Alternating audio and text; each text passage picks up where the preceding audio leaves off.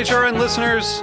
As we celebrate our 15th year, we are deepening our commitment to giving voice to the next generation of food systems storytellers, and we need your help. Our internship and fellowship programs help activate new possibilities for underrepresented and underestimated young people through experiential journalism, audio engineering, and production training. Through these unique programs, HRN helps food equity stewards build essential workforce readiness skills that expand their potential and foster economic mobility. Please consider supporting these critical programs. And with a minimum donation, you can be entered to win a dinner for two at an amazing restaurant in one of eight cities and tickets to a concert at a great venue in one of those cities. We have incredible partners across the country who have donated, as they also share our passion for helping to educate the next generation of food systems storytellers. Check out heritageradionetwork.org slash 15 to donate and enter to win today. That's heritageradionetwork.org slash 15 to donate and enter to win today. And make sure you donate before March 31st. Thank you.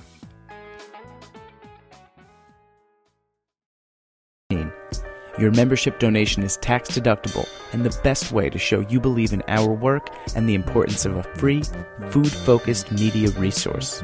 Consider donating today at heritageradionetwork.org by clicking the donate button. Thanks for your support and enjoy the show.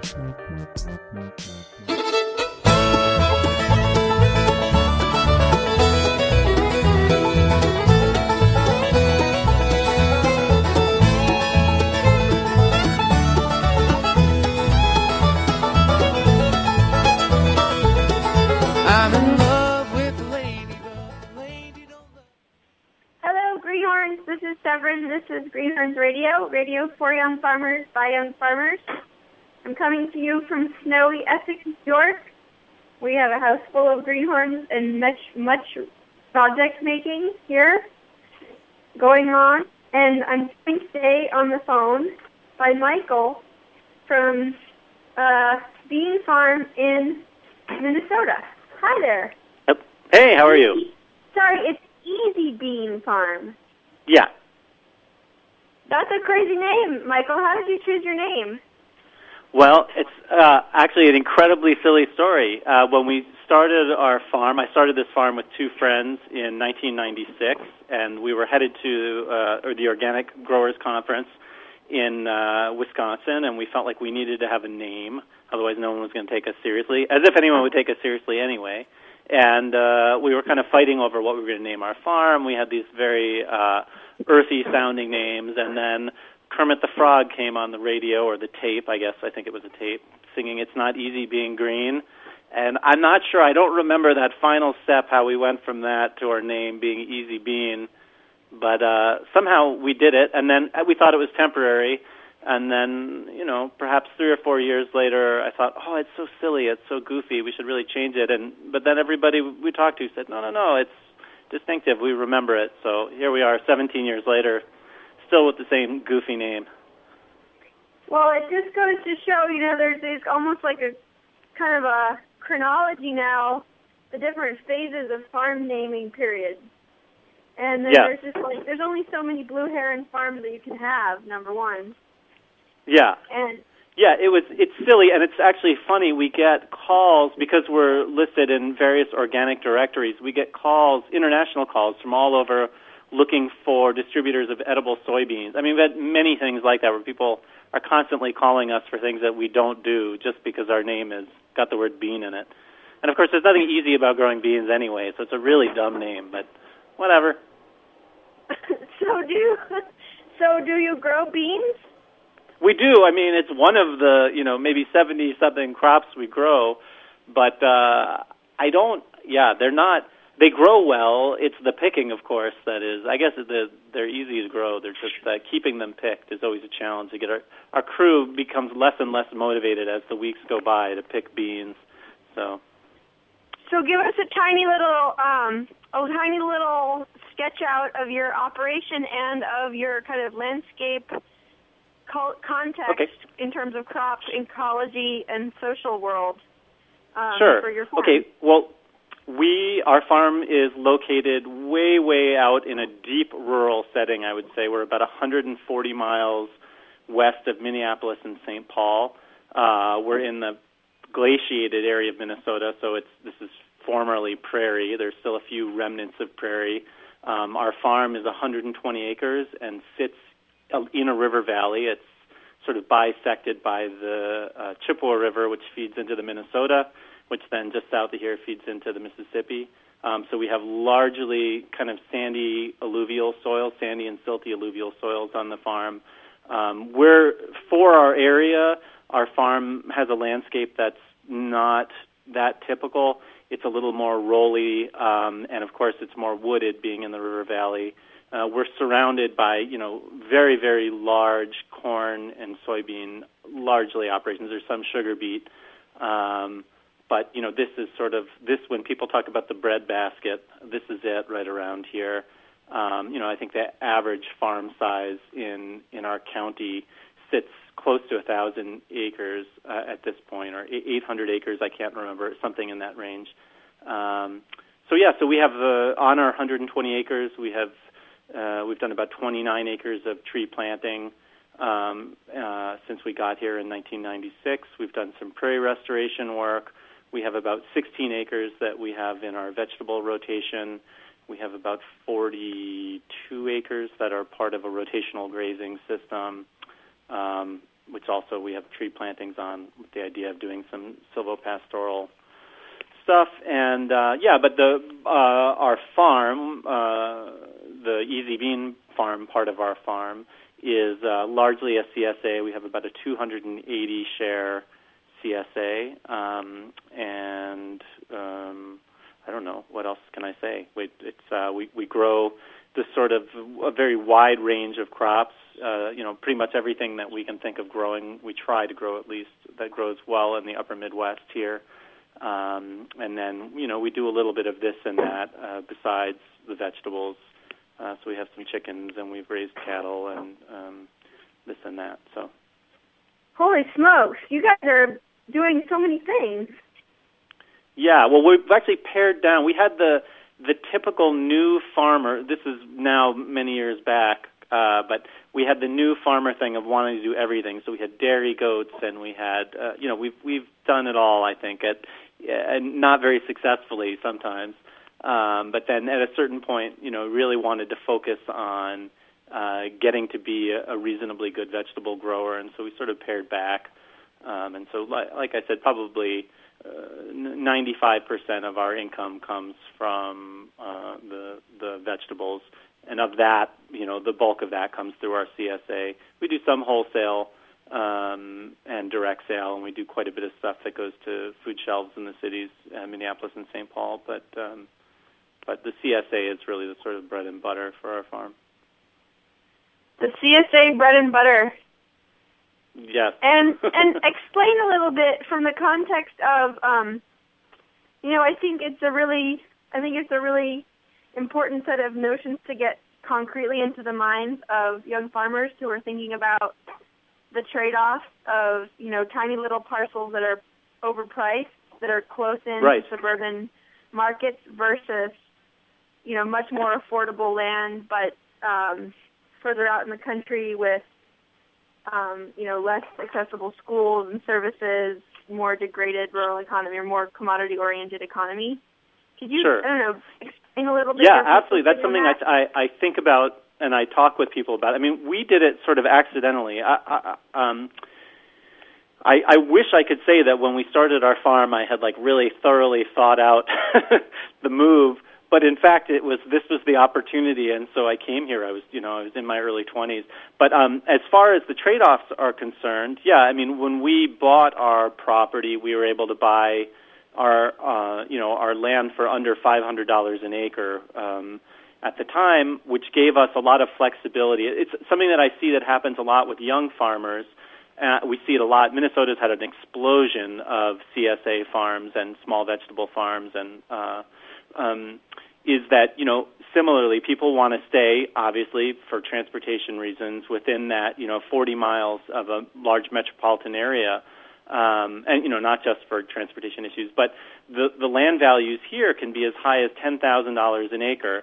And so what I see happens is people buy, you, want to buy enough land that your business can grow because obviously you know you you can't just buy for what you're ready to farm immediately if you're getting started and so the amount of money that people have to sink into their land and then the interest payments on that especially on land that's not going to be productive for several years um, then forces a set of, of decision making that isn't necessarily in the best interest of the farm. I've seen a lot of people ramp up very, very, very quickly, um, really too quickly, and make mistakes because they have this pressure of a, of a very expensive mortgage. Um, and so for us, you know, uh, the cheapness of the place that we live and of the taxes and uh, whatnot allowed us, gave us, and again, it was inadvertent. I didn't plan it. I, I just got lucky. But it gave us a lot of room to screw things up and to uh, move really, really slowly in building our business, in um, taking some of the pressure off uh, for feeling like it, it had to make a lot of money very quickly.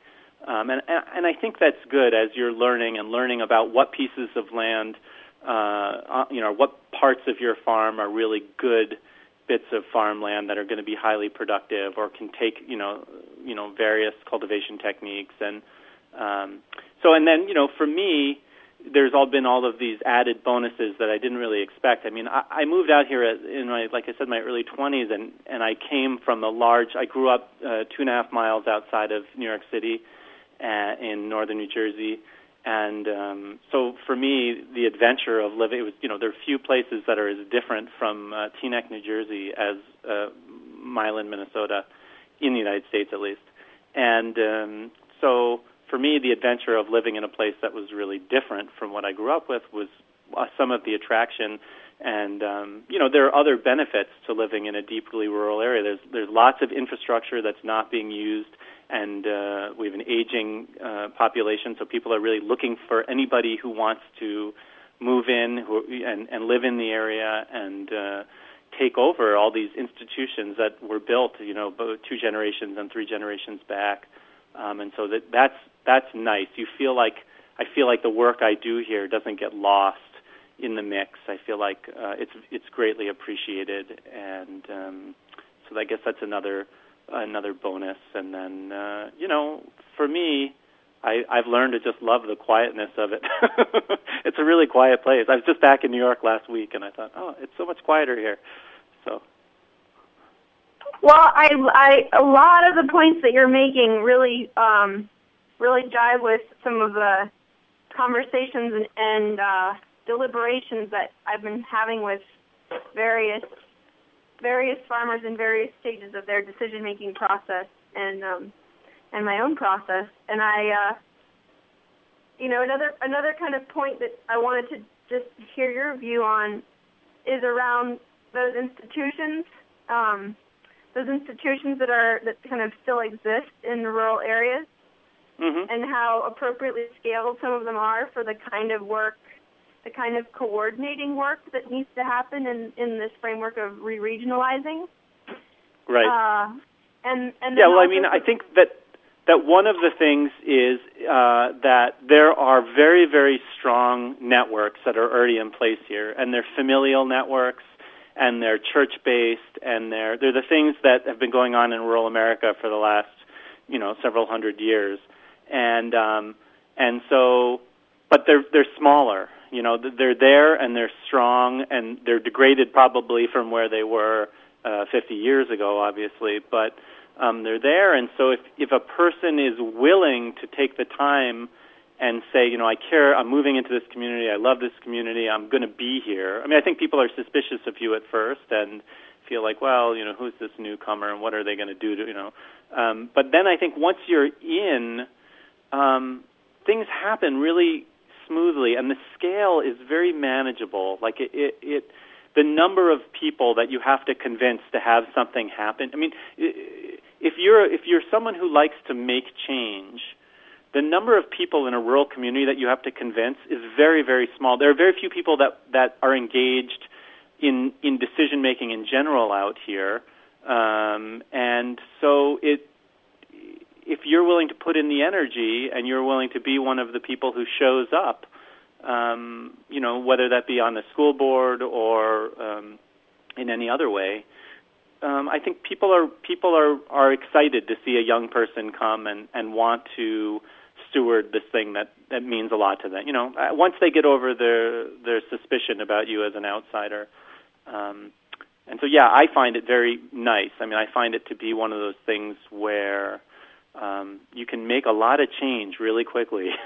I mean, you don't want to usually, but you can. Um, it's it's there and it's waiting for people, and uh, and we need it. I mean, it's. I live here. I, I think I had all sorts of notions growing up in a city about what rural areas, you know, deeply rural areas, particularly in the Midwest, were like, and most of the thoughts I had were negative.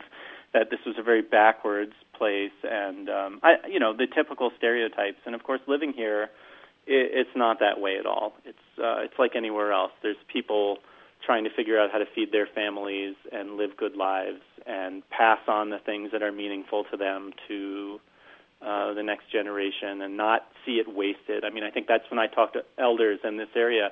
I think that there's a deep sadness about the idea that these things that they bu- they built aren't going to be used by anybody, and uh, there's lots of people that would be would love to use them. I mean, uh, I would hope so. Well, I Does feel like you're you're pointing the way really productively and constructively um, around some kind of common themes or some what do they call it common ground some some Mhm. places where where you know whatever political differences or commodity differences we might have there's you know opportunity to come together and i i wondered if you have um anything that you wanted to say i mean or i guess here's a prep proposition do you feel Yeah. like the um in these conversations about succession and the, the way that land moves forward, Mhm. uh, either intergenerationally or to newcomers, or in, in many cases, what's happened and has continued to happen, or in, and will and is continuing to happen, is more concentration of land ownership um, Mhm. and absentee ownership.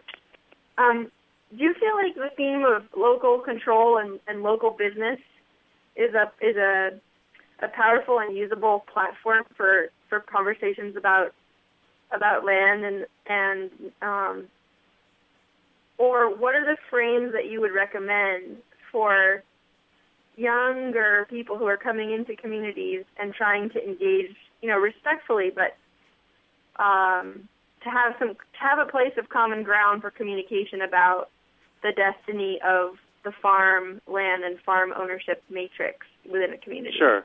Well, I mean, I think that one thing is that it takes time to even begin the dialogue with people. That if if you come from the outside and you're full of ideas, as I was, and and most people are who who you know move, in, you know, are, are on this little adventure here.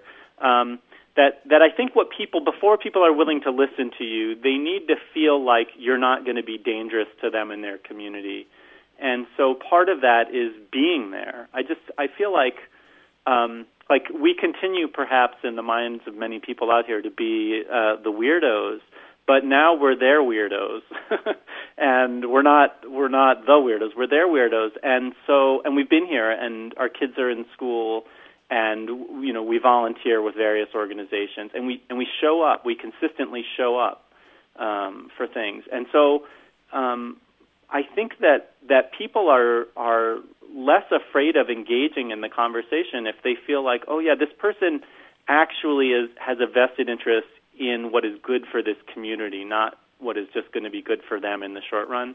Um, and so, yes, I think that those that conversation is good. I think there's a whole generation of aging uh, farmers who get um, that you know our community can't survive. I mean that if we keep consolidating farmland. There's just nobody here. I mean, uh, you know, it, when you look at the main streets in all these little towns. Montevideo, which is the bigger town that we live near, um, you know, has probably 25% of the storefronts are, are uh, you know, un- underutilized or non-utilized at this point. I mean, we, we don't have a bookstore anymore. We we don't have a bakery anymore. We don't have some of these really kind of foundational things because there just aren't enough people to support, you know, to to support those things. And I think that that um, people know that. I think I think there's that older generation that knows it. Um, and I do think that talking about that, you can you can open up that dialogue. And we we see it happening around here. We see lots of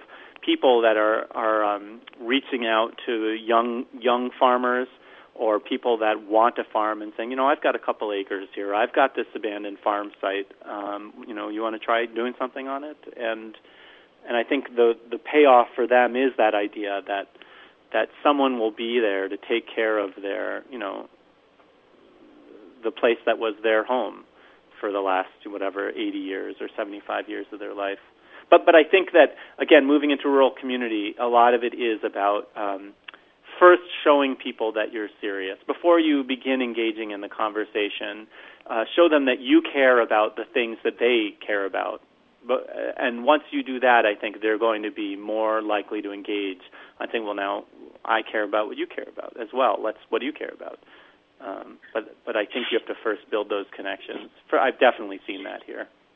Well, yeah, okay, so that's, I mean, this is really useful. I mean, this is, these are great general themes that we keep working around and through, and I, but I think, you know, to take it one level more specific, that if if you're looking at your if you're looking at your prospects as a 27 year old or 25 year old and you've worked on a bunch Sure. of farms and you haven't got any money and you don't you know you barely have a car Right. and you're thinking, wow, this is really, I mean, the only way I'm going to be able to do this is through the gift economy or being really rural, that it would Right. maybe make sense to also prepare professionally for the kinds of skills that are really needed in rural communities, Sure. Absolutely. be that Absolutely. nursing And- or chimney sweeping or Yeah, I mean, there's everything. I mean, we've got lots of uh, n- nursing homes. uh, we're ready. We're always hiring nurses out here.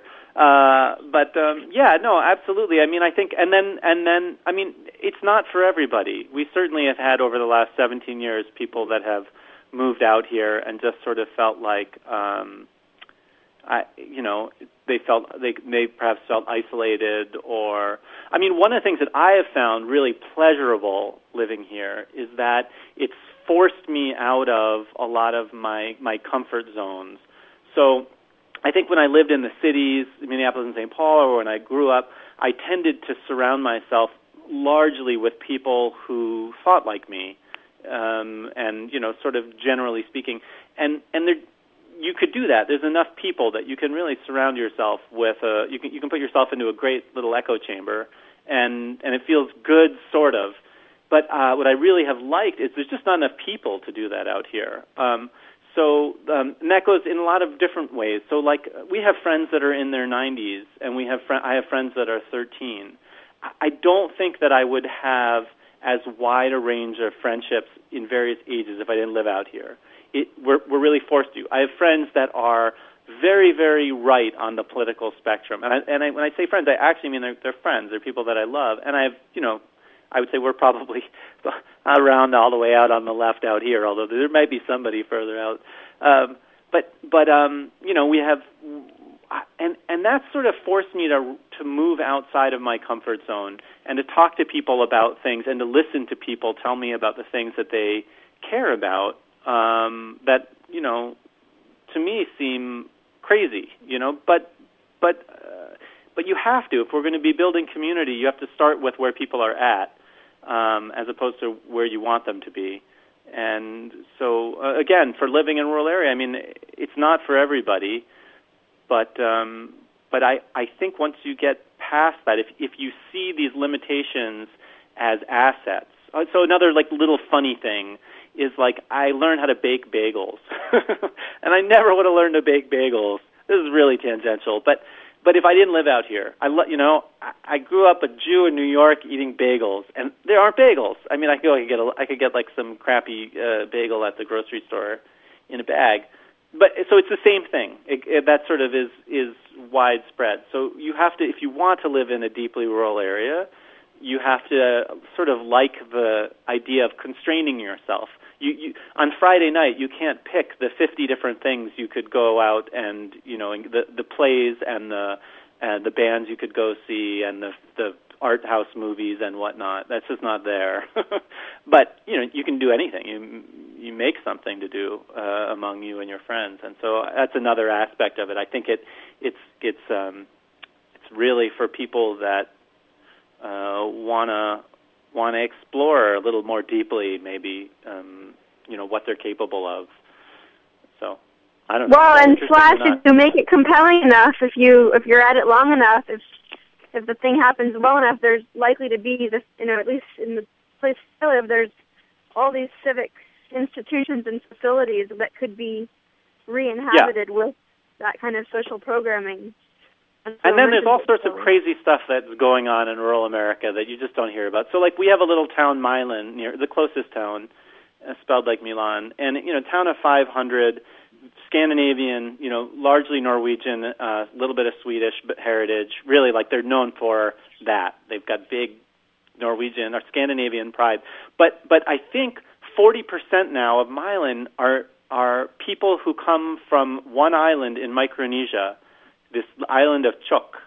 And so you walk down Main Street, Milan, Minnesota, which is this little town, teeny little town, and there are islanders in beautiful floral skirts and flip flops, and you can go to the little grocery store, teeny little grocery store, and you can buy octopus. And there's, I mean, so this is happening all over. There's, you know, it's it's it's it's uh, it's funnier than you would imagine, and uh, and I think that's going on everywhere. And it's and again, as as the people that were here retreat from this area or die, um, you know, it's here. It's here. It's waiting, and it's either going to go to us or it's going to go to corn and soybeans. So uh, I don't know. I'd rather see it go to us. To us. Well, I our time has come to an end. I'm sad. I, I would love to hear more. I, I feel like this is just the beginning of a really wonderful uh, discourse, and we didn't even hit most of the other topics that we. Um, I want to always give a chance for you to call out uh, to just other uh, young farmers some resources or methodologies or books or speakers or ideas for their lives that you would uh, Well, I just I'm going to plug a book written by a friend of mine, and I'm sure other people have plugged it. Maybe you've already talked about it on the show, but uh, "Turn Here, Sweet Corn" by Atina Diffley, um, and it's memoir. And I'm not a fan of memoir. I, I actually I, I usually hate memoir, but she wrote it, and it was I picked it up, and it's brilliant. She's a friend of ours. She's a, uh, been a farmer for uh, maybe 40 years or 30 30 something years, not 40 years, um, and just just a great book about um, about doing what we do, about engaging with the land and the landscape, and uh, and and growing food for people. And, and I I don't know, I recommend it. It's a great Midwestern book. Turn your sweet corn. Awesome. Get on your toes, everybody, and register for those winter scholarships, this BFRDP money. We can't take it for granted. Make sure that we use up every little last scholarship that there is. Thank you so much uh, for coming on the show. Oh, certainly, it was nice talking with you. Gave me a chance to stand by the wood stove and warm up. Yeah, gave me a chance to sweep the front porch. Alrighty, talk soon. Bye, everybody. Take care.